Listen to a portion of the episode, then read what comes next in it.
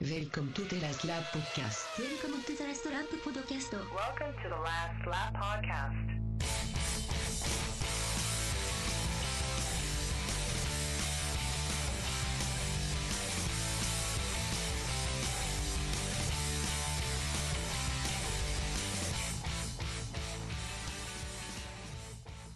Welcome, everybody, to the Last Lap podcast. I am your host, Andrew Pearson, and alongside me, as always, is the uh, banter busting man of the hour, Sean Gray.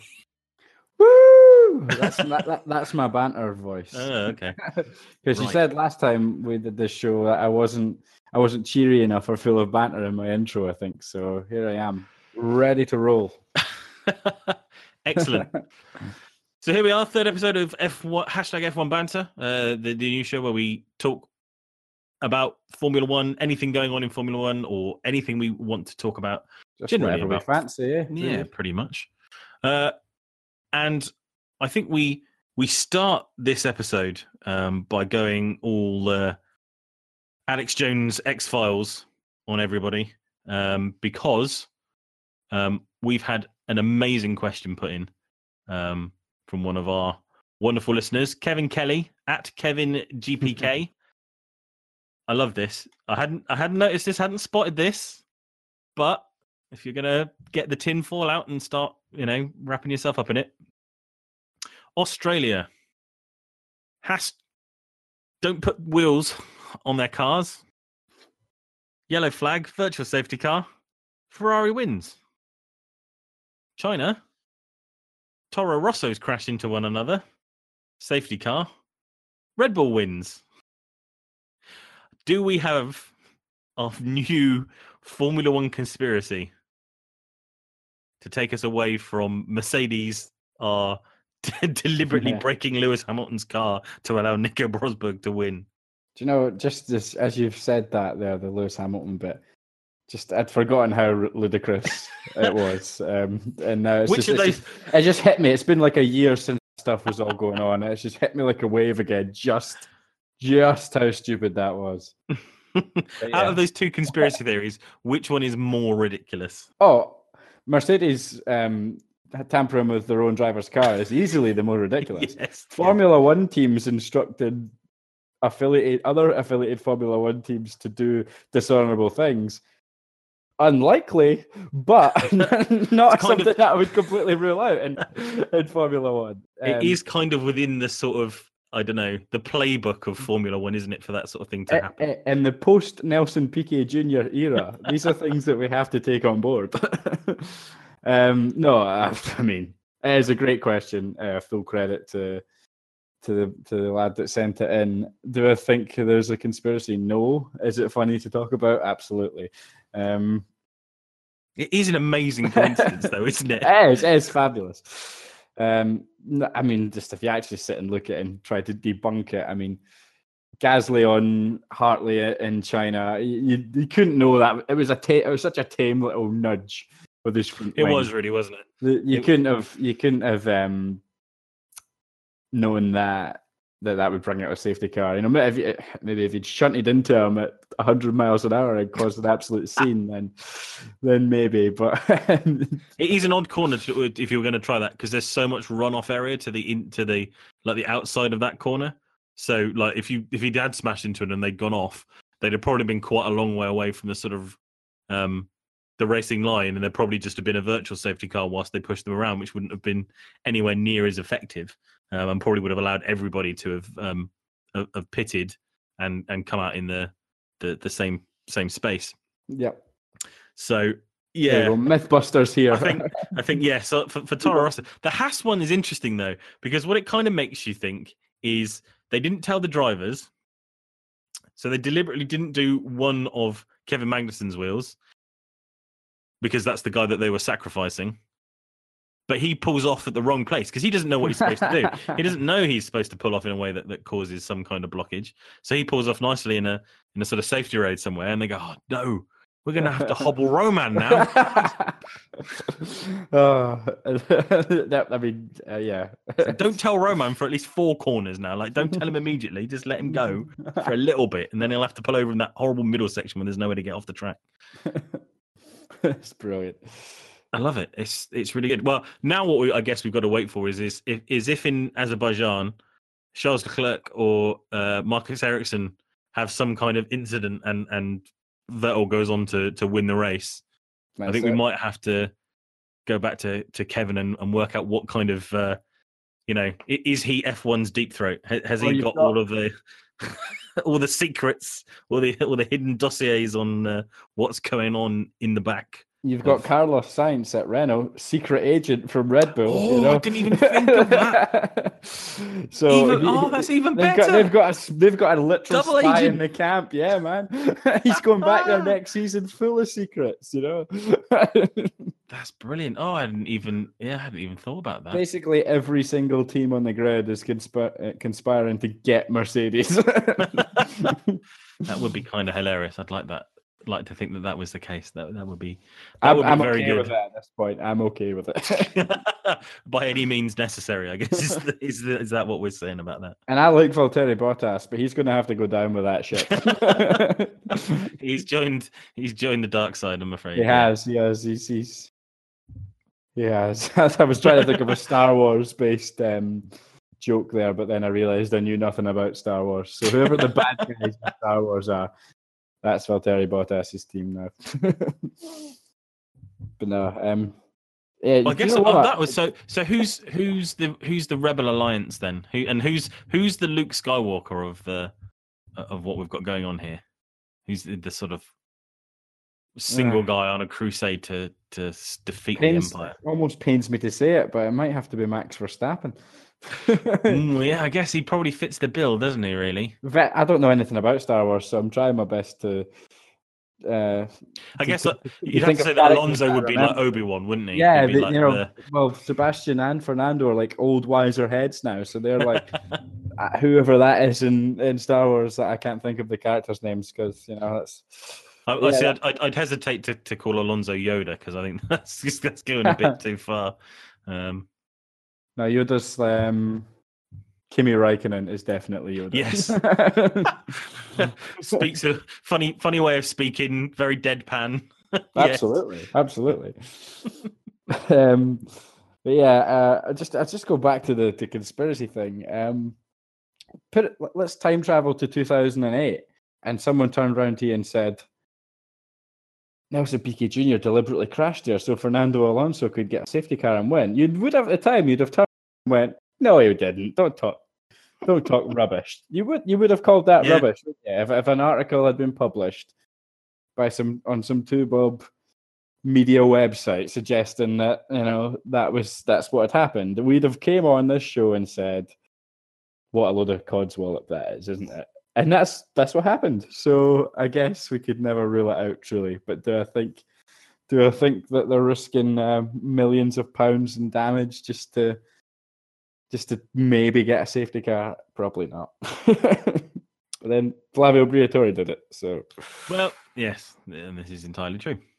Pat Uh, Symonds, Pat Symonds is in at Williams, so let's keep an eye on what they get up to. Oh, well, yeah, we've got to wait until the Williams crashes some way to make sure that one of the Mercedes wins. I Uh, guess that's Ah, but you're missing the key point here, mate. Is that the Williams has to be fast enough to get himself into that position, and they well. The Toro Rossos, didn't they? Really? I guess that's the. And they'll only do it when they're getting lapped. The Williams. Yes, I suppose that's true. what Uh, else has been happening other than conspiracy theories? That can't be the only piece of news. it has to be It, it news. practically is, unfortunately. It's been, been a bit of a quiet week. Um, we got some news about proposals and rule changes for the upcoming year and the, the proposed 2021. Um, i- i- Con- is it Concorde 2021 or is that is this just a proposal that that's when they think they're going to start doing stuff? I can't remember. I'm assuming it's Concorde in 2021. Uh, but for next year, um, the cars will be getting an extra five kilograms of uh, fuel per race in an attempt to try and get the cars not to do fuel saving. Um, I Do don't know about you, but I'm pretty sure they don't put 105 kilograms in the car Yeah. anyway. I was about to say, do you think that is as pointless a change as I do. Um, because surely they're just going to fuel under anyway because they want to get maximum performance and speed and pace and fuel save when so need be it. And having a bigger tank isn't going to change that mentality from the team, surely.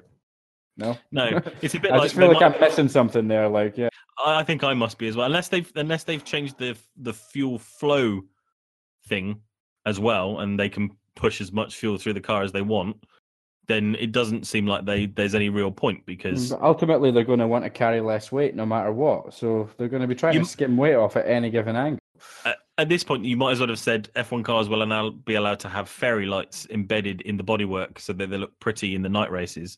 Like no team's going to do it because it's it's ultimately not going to aid the car in any way, shape, or I mean, form to uh, go faster. The only the only way it would have any sort of effect is if they were legally obliged to, Fill it up full. up Yeah, I guess which would be fine. I'm I'd be I'd okay be fine with with that. that as well. If they turned around and said you must fill that up uh, to the absolute brim, no excuses, then fine because then the teams go well. We've had to fill it up anyway, so we might as well, you know, push the heart and push push harder. So fine, but whilst they still have the option to not fill it up, having a bigger tank isn't going to make a difference as far as I can No. see. No, they'll just do it like the was it the Brabham that filled it filled its tanks with um, lead shot, and then when it was going around the thing when it, when it got, got low, the lead shot would literally fire out the back of the, the car and pelt the drivers behind like some kind of James Bond sort of device in the back of his car. You're asking a little bit of my 26 year old brain Uh, um, regarding Brabham. Like that's a little bit before my time, unfortunately. I'd like to point out it's a little bit before my time as well. I, I just like F1 history. All right, Fair enough. I don't actually know why when Brab when- when did Brabham uh, be oh, the car I'm thinking about. I think is within the 70s. was it So seventies? I, I I can't remember what year it was that Brabham sort of wound up as a as a sometime in the in the 70s. I don't think they've quite made it into the sort of glory days of the the 80s. I'm pretty sure there wasn't a Brabham. That'd be a good show to do one day. A proper F one history show. Go back through like the classic cars and stuff like that. We should do that. yeah, it'd be nice to it'd be nice to talk about all of the um some of the really the, the old names and stuff that had lots of success back in the day and that you just don't hear of. Like think Yeah. about the, the teams that Stirling Moss drove for, like a wee- BRM and Vanwall and and just names that you just kind of just go, oh, I've kind of heard of BRM. And you might have vaguely heard Yeah. about somebody talk about Vanwall, but it's not, you know, we don't kind of hear about those sort of things. And to talk about, you know, Alfa Romeo back from, you know, when they were a team and not just a a branding for for Fiat. Yeah, I've got some free time next week. I might spend a, a wee day doing a bit of research on some Hmm. old uh, some old classic Yeah, teams or something. Get Nicky on. He's uh, I think he'd be good at that. Uh, good uh, brain to pick on that sort of thing. So I'll fire some. I'll fire some DMs around to our Twitter we friends. digress, see if he wants yeah. to be on. Yes. Sorry, but yeah, po- podcast what were we planning in the middle of an episode is probably not what people have tuned into here. Um, other things that are going to be changed. Sorry, go for it. Sorry, no, no, I can't, I can't. That's fine. Just fuel. Stupid idea. Move on. That's all I absolutely. was, I was getting at. Um, possibly something that's going to be better is that driver weight will now be considered separate to the car, so that heavier drivers won't be uh, disadvantaged. So I'm assuming that that they take the they weigh the car without the driver in, and it has to be that weight, you know, yeah, within I mean, tolerance makes is. I think. sense. That's the kind of thing that's you look at that kind of rule and go, well, why has it not been that forever? You know, it's like Nico Hulkenberg was complaining years ago, I think, because he's quite tall, and you know, others before him, I'm sure. So, yeah, good idea. Fair enough. Yeah, I guess it's um a lot of it is all to do with this the whole minimum weight thing, wasn't it? Was that the cars had to be a certain weight, so you wanted as little of that to be the driver, so you could place everything else strategically around the car and then ballast up to, you know, make it as handle as well as possible. Whereas if you've got the driver stuck in the center of the car and he's, you know, all of your extra weight, you know, that you've you've tried to cut out of the car, it uh, it doesn't make it easier to design around it. Um, especially as the driver's probably moving about the car, so that probably doesn't help um, with balance and stuff. Uh, but hopefully, yeah, hopefully we'll stop seeing the taller drivers ending up looking like walking skeletons, like poor Jensen Button did in the last few years of his career, where looked like he was probably eating a lettuce leaf leaf per GP. Just all those triathlons that he was doing, man. He's burning I don't think he needed calories to do that. Just, yeah, I don't think he was then eating after any of those. He was just triathlon, and then you know drink drank drank the seawater or the, the the lake water he was going through, and hoping that he could sift enough plankton as he went through, like a whale shark, to to, to keep himself going. I can't eat anything. I'll be two two kilogram two grams too heavy. Um, also for 20, 2019, drivers will be required to wear biometric gloves to increase safety and facilitate medical rescue. Okay. What does what does that mean exactly? Basically there'll be sort of like pulse measuring things and and uh, uh, bits and pieces in the gloves so that they can tell you know is the guy conscious is he, Yeah, is he like breathing is he or something. Yeah, like yeah basically it's you know when you go in a hospital and they stick that thing on your finger and it measures your pulse Yeah, and yeah, your course, oxygen yeah. saturation or it's basically that i think is is what they've got gloves try and- with that kind of thing in it. Okay, yeah, Yeah. uh, that's fine. Yeah, cool. can't can't do it. Um. A rule that I'd like to see in 2019, actually, I'd like to see it in 2018, is that all teams will be required to follow Haas's um, excellent concept of putting the goddamn driver's name on the inside of the halo. Yeah, I liked it. Yep, I like it. Like, what of all the simple things? Like, it's bad enough these days. Like, if there's one thing to complain about the halo, is it does make instantaneous working out of which driver is which a little bit more difficult unless they've got particularly um, interestingly coloured helmets. So it's quite easy to see which of the McLarens it is because Alonso's is bright blue and and uh, Stoffel's is bright orange. But um, you're hard pressed with the Force Indias to know who's who because they've both got pink helmets in a pink car. It's just you know, uh, I think Force India have actually started doing it. So kudos to them for picking it up. But I think that's that should just be mandatory for all the teams. It shouldn't be you know you can't put no sponsors in the first you know 30 centimeters away from the center of the halo it's got to have the driver's number and the driver's you know initials so mag or yeah, I mean, if the if the halos are here for the long term, then we might as well, you know, get used to them and and and use them to the best possible effect, and that certainly would come under that.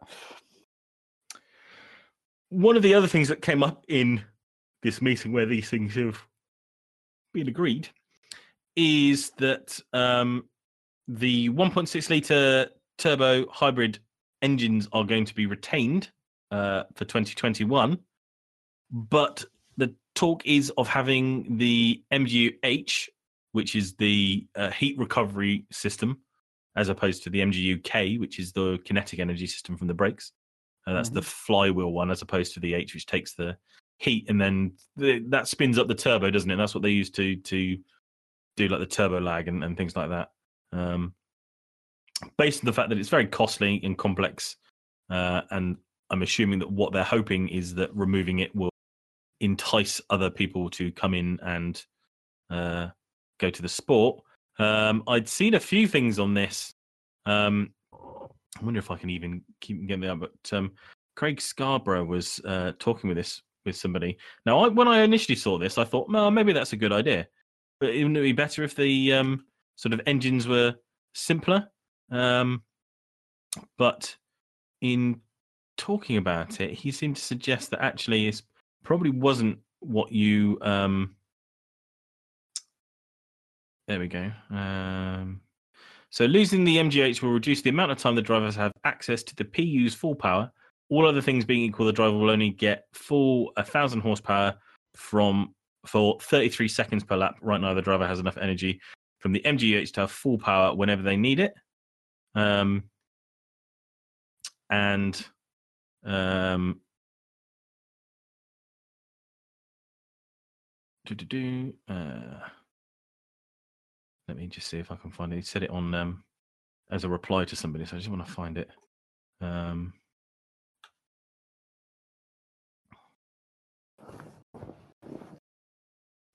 he just said it makes no sense uh, in terms of what's been done with the engines to simply remove it. I think was the things. Um, somebody suggested all this to keep Ferrari happy. His reply was, "I think this goes against Ferrari's wishes, which makes sense given that they now appear to have possibly the best engine on the grid at the moment. Um, I'm sure they won't want to be taking that." Um, Spent five years getting there, and now we're just going to change. Yep. Um, and somebody sort of put across the point that uh, that was sort of saying that um, this might well bring in, you know, the sort of Aston Martins Audi's, Cosworths back into the thing um, to and, and stop Ferrari and Mercedes dictating the sport. Um, and Craig's point to this was a good one, I think, which is controlling certain manufacturers' influence in F1 shouldn't be done by engine regs. Um, plus, developing a light hybridized engine isn't a challenge for any manufacturer. And I think I actually, on, on balance, agree with that point of view. If what you're doing is saying, ah, well, if we make the engines easier, more more teams will come in, and that will dilute um, Mercedes and Ferrari's uh, influence on the sport as the two dominant engine manufacturers, uh, putting Renault in a little bit of shade there, unfortunately. Um, but it's right. If you don't want them to have that much influence, then don't give it to them. Surely there's just easier ways to do that and just say, you know, all right, that's fine. If you know you've invested all these millions, if you want to walk away from the sport and let Ferrari run it, then that's absolutely fine, Mercedes. Or if you say to Ferrari, well, that's fine, then Mercedes will, will you know, will be the top dog in in Formula One, and you'll go, and then Renault will be the second best e- engine manufacturers in Formula One. They'll get all of the you know the marketing and all the other bits and pieces from it.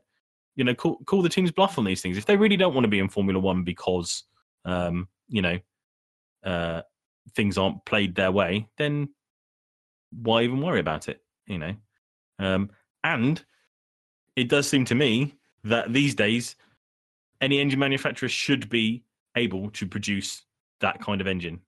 It, you know, if, if all these manufacturers are building hybridized engines for their road cars, it, it's not like an unknown force, and I don't think that Honda's failure to do it should necessarily um, dictate that it's too difficult for somebody to do. That it's too difficult for somebody new to come in and create this engine.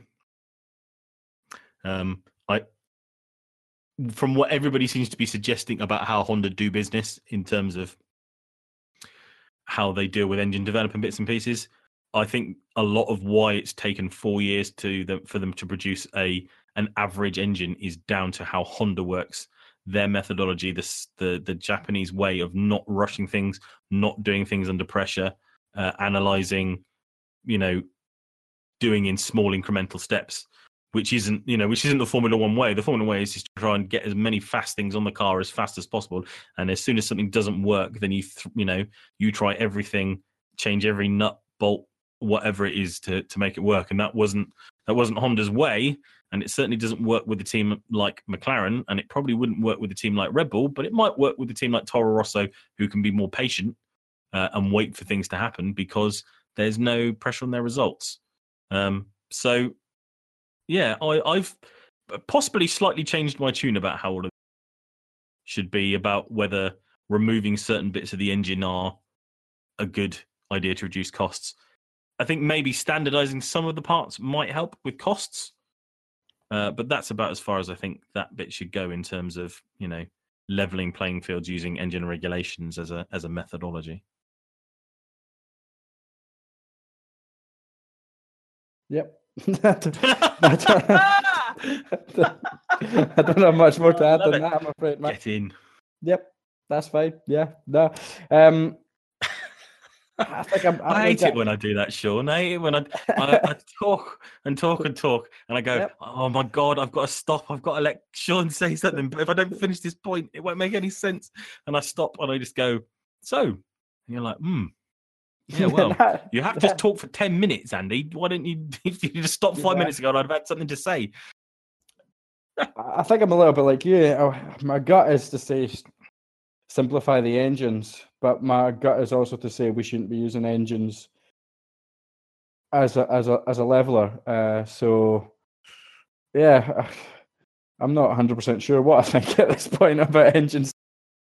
Um, It feels like we're a bit, to me, we're a bit too far down the rabbit hole with these engines. And we've kind of just got to keep on going down this thing and maybe wait and see what the, the this sort of nascent technology turns into.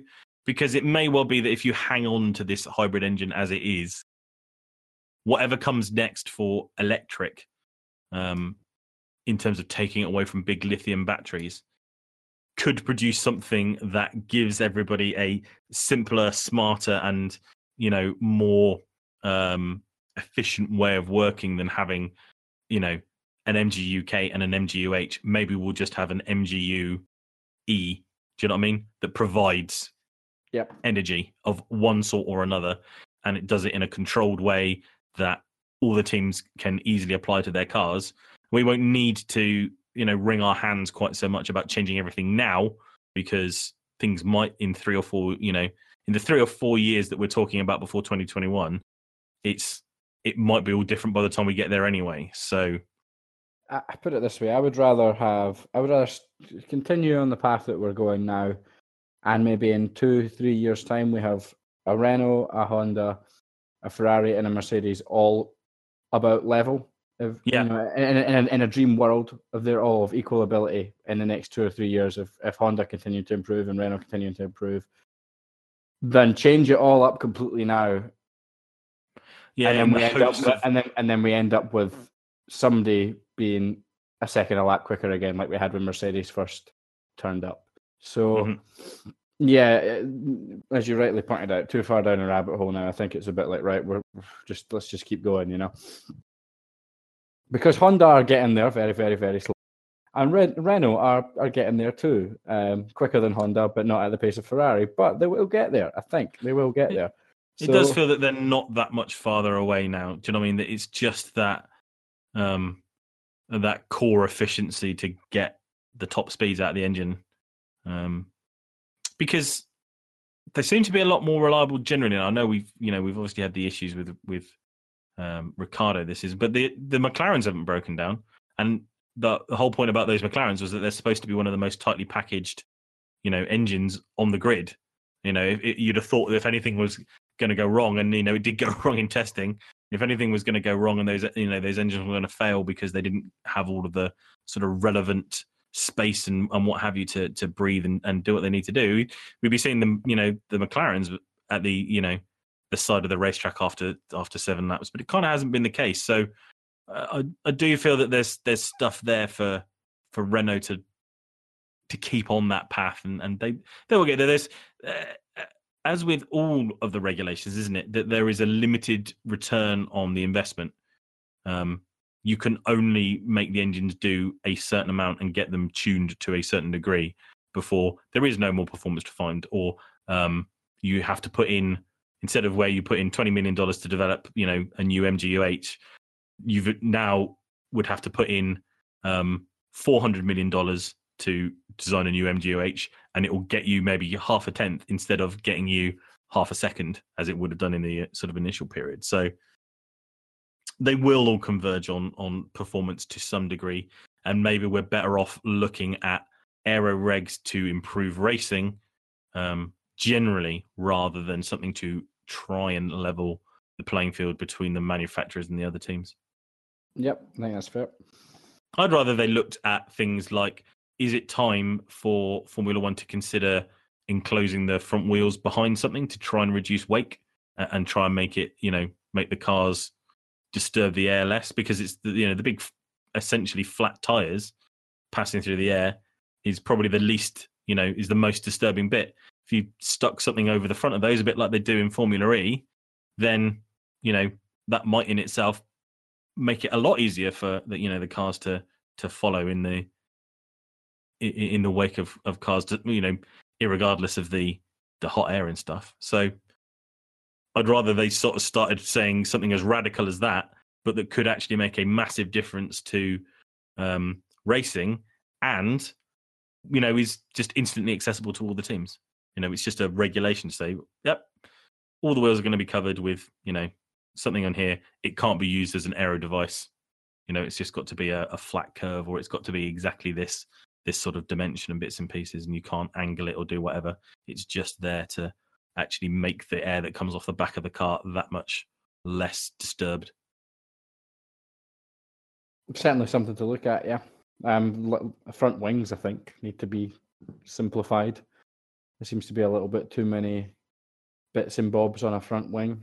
It can't, can't possibly happen, but it's funny with that again you know picking up from what stuff I lo- like I, I love following Craig Scarborough because I yeah, get all of these little insights and stuff that I'd never I'd never be able to pick up um but a lot of the front wing is more about channeling air to the back of the car where it's actually used So you, it's not a big downforce thing, and it's not. It doesn't really disturb the air as much as you think it does, because really it's all pushing everything into sort of one place. So it's not sort of slamming into the. It's not being slammed into the air like wheels or or a flat piece of the car is. Um. So in a way, I, I think they're, they're the thing that we need to worry about least.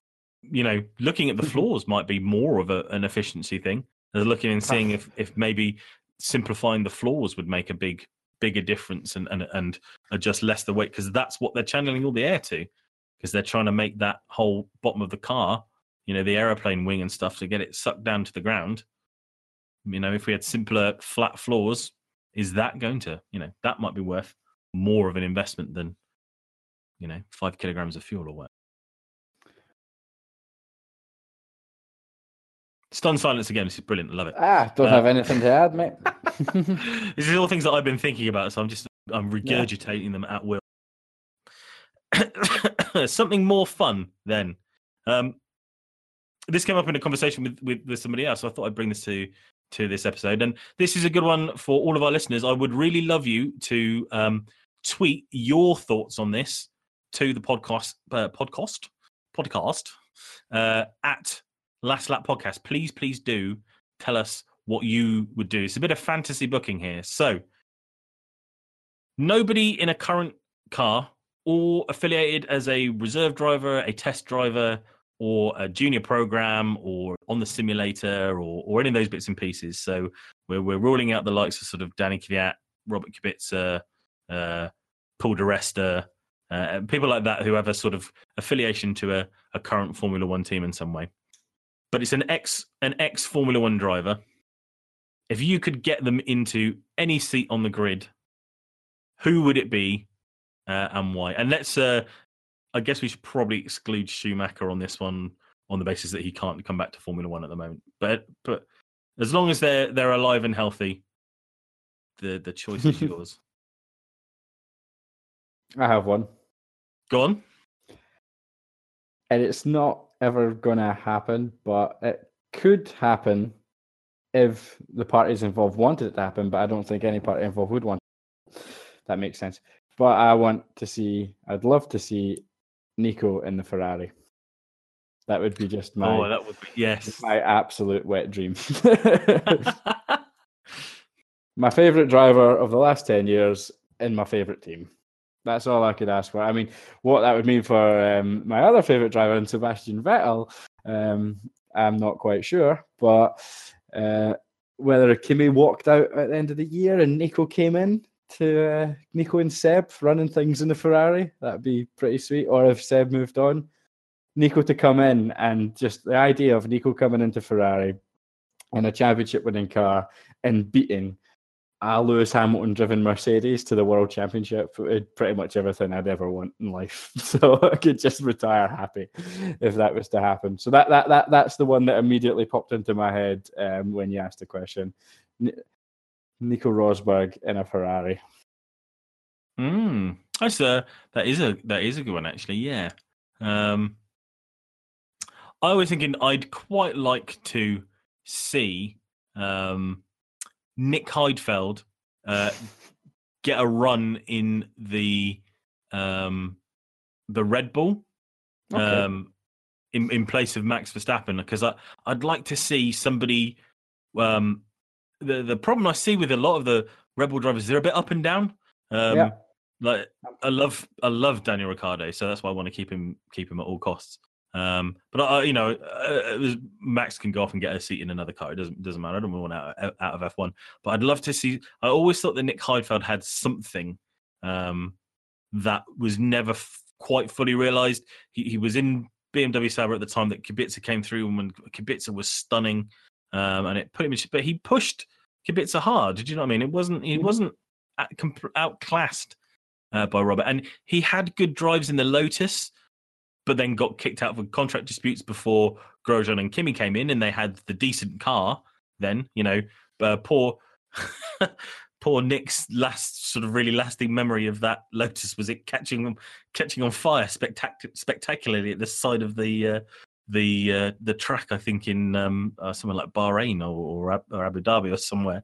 Um, uh, so yeah, I, I'd love to see maybe maybe not now because obviously he's, he's but like just you know just when we sort of lost him, I'd love to see that Nick Heidfeld in, in Formula One now, somebody with that quick and consistency who might be able to really drive a car. And I think the Red Bull would be an interesting car to see him in um, because there's potential in there, but it's not like a super dominant. Like if you if you put any driver in the in the current Mercedes or the current Ferrari, you're kind of giving them a license to, you know, be a you know a top three finisher in, in most races. So I, I kind of want to see somebody like that in a in a car that's got potential to do good things and see what they can do with it. Certainly is consistency because you're right. You're absolutely spot on when you say the Red Bulls, both, both guys can be in and out. You know, someone who's someone who's consistent could be just what they need actually at Red Bull.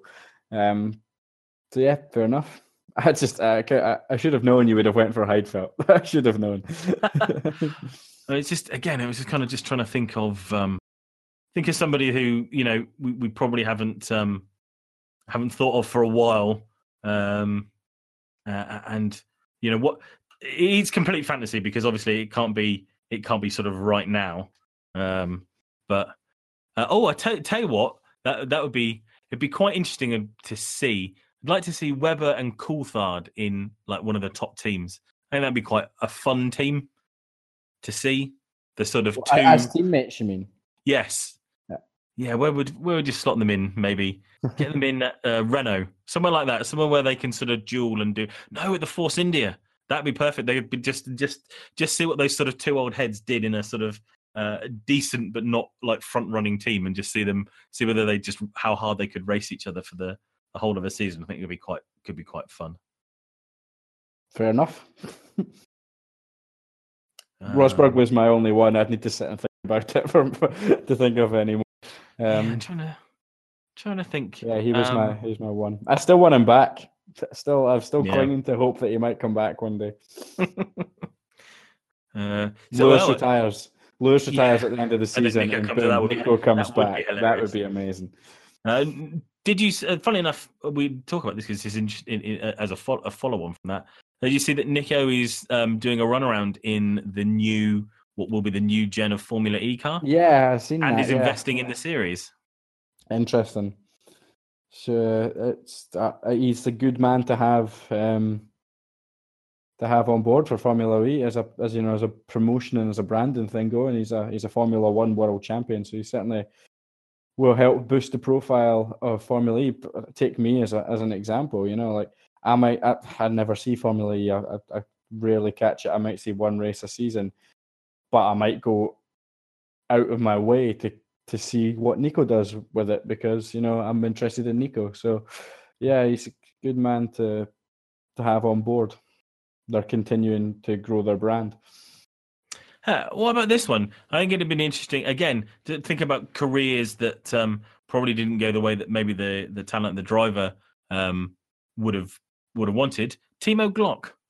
I'm not sure, not sure where I'd put him, but I think it'd be. I'd really like to have seen what happened if he if he'd managed to keep the drives and, and keep on going yeah. and, and, and improving because he seemed for all the world like there was a lot of promise there, and then just sort of faded and disappeared.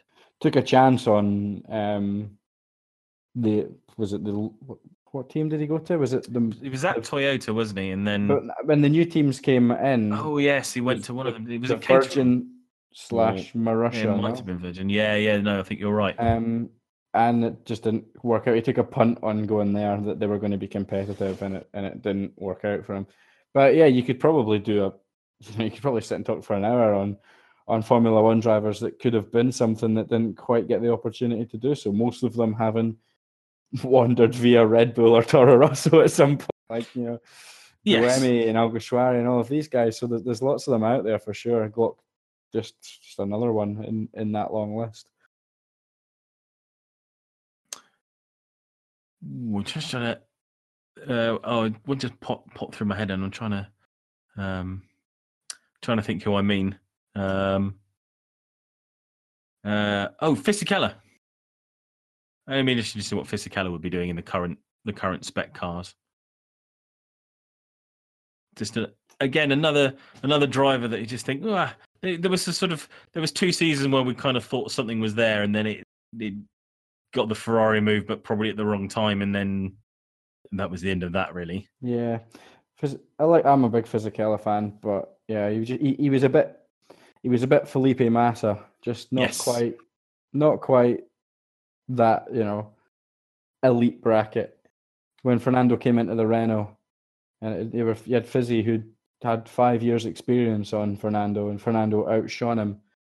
And that kind of um, yeah, that was kind of it, you know, as far as his, you know, Grand Prix championship winning aspirations could go. When you're a five year guy coming into your prime and a rookie comes in and smashes you up always, it's uh, not really good for your for your career from then on, I would say.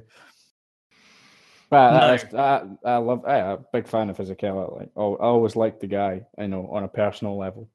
Just uh, never quite had the that jump up to the that elite class that you know only five or six guys in a generation can find themselves in.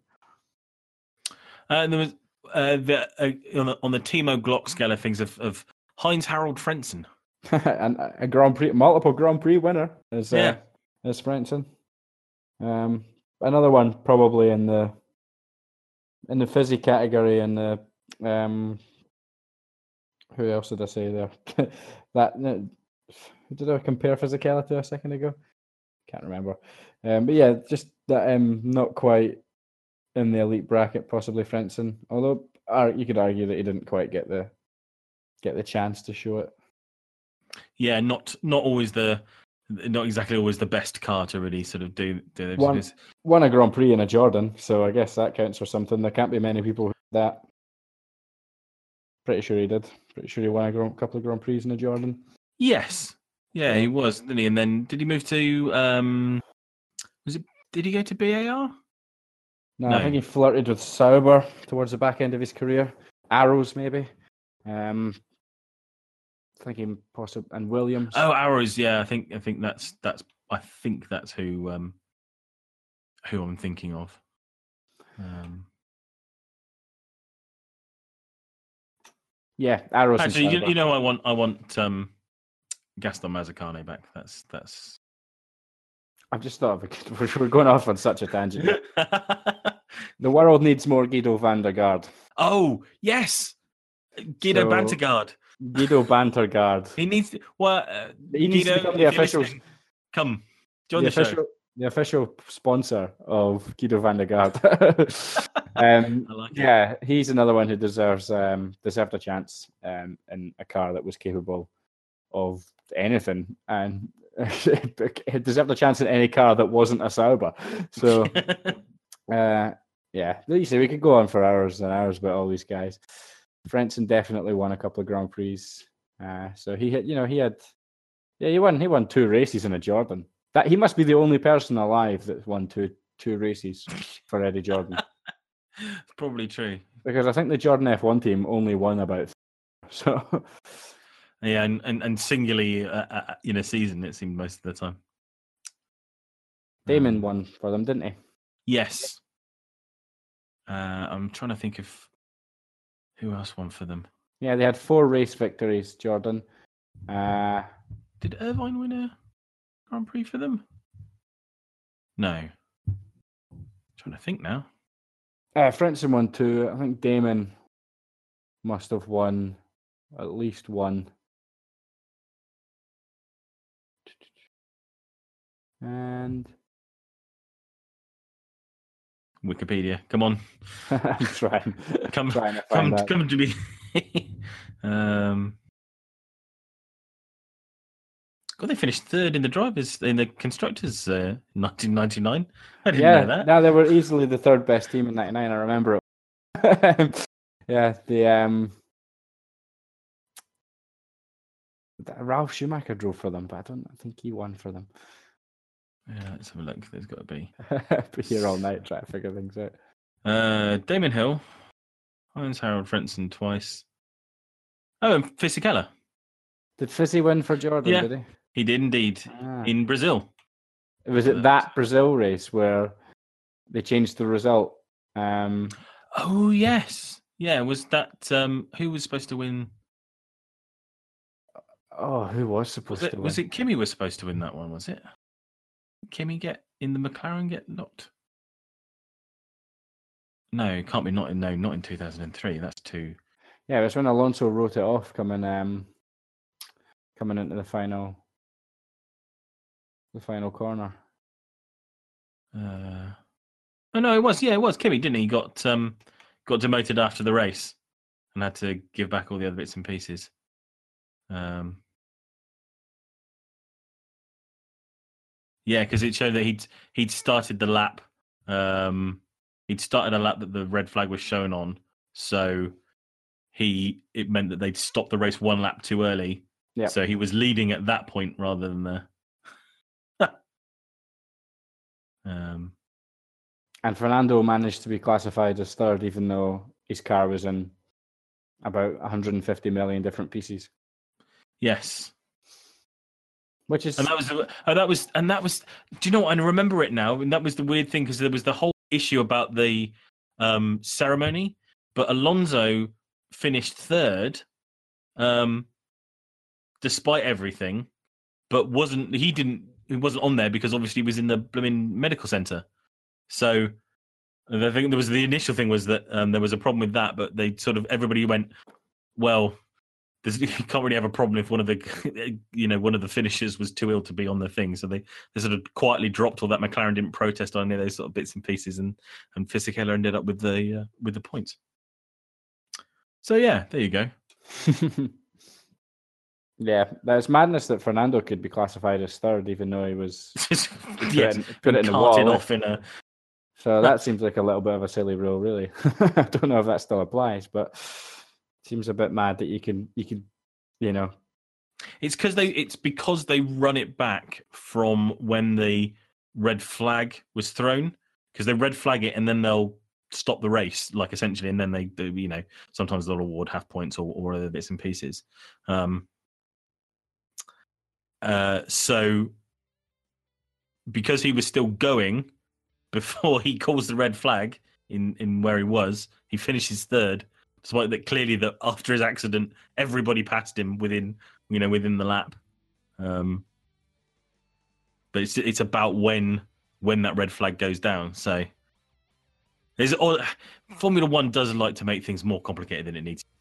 So very much so.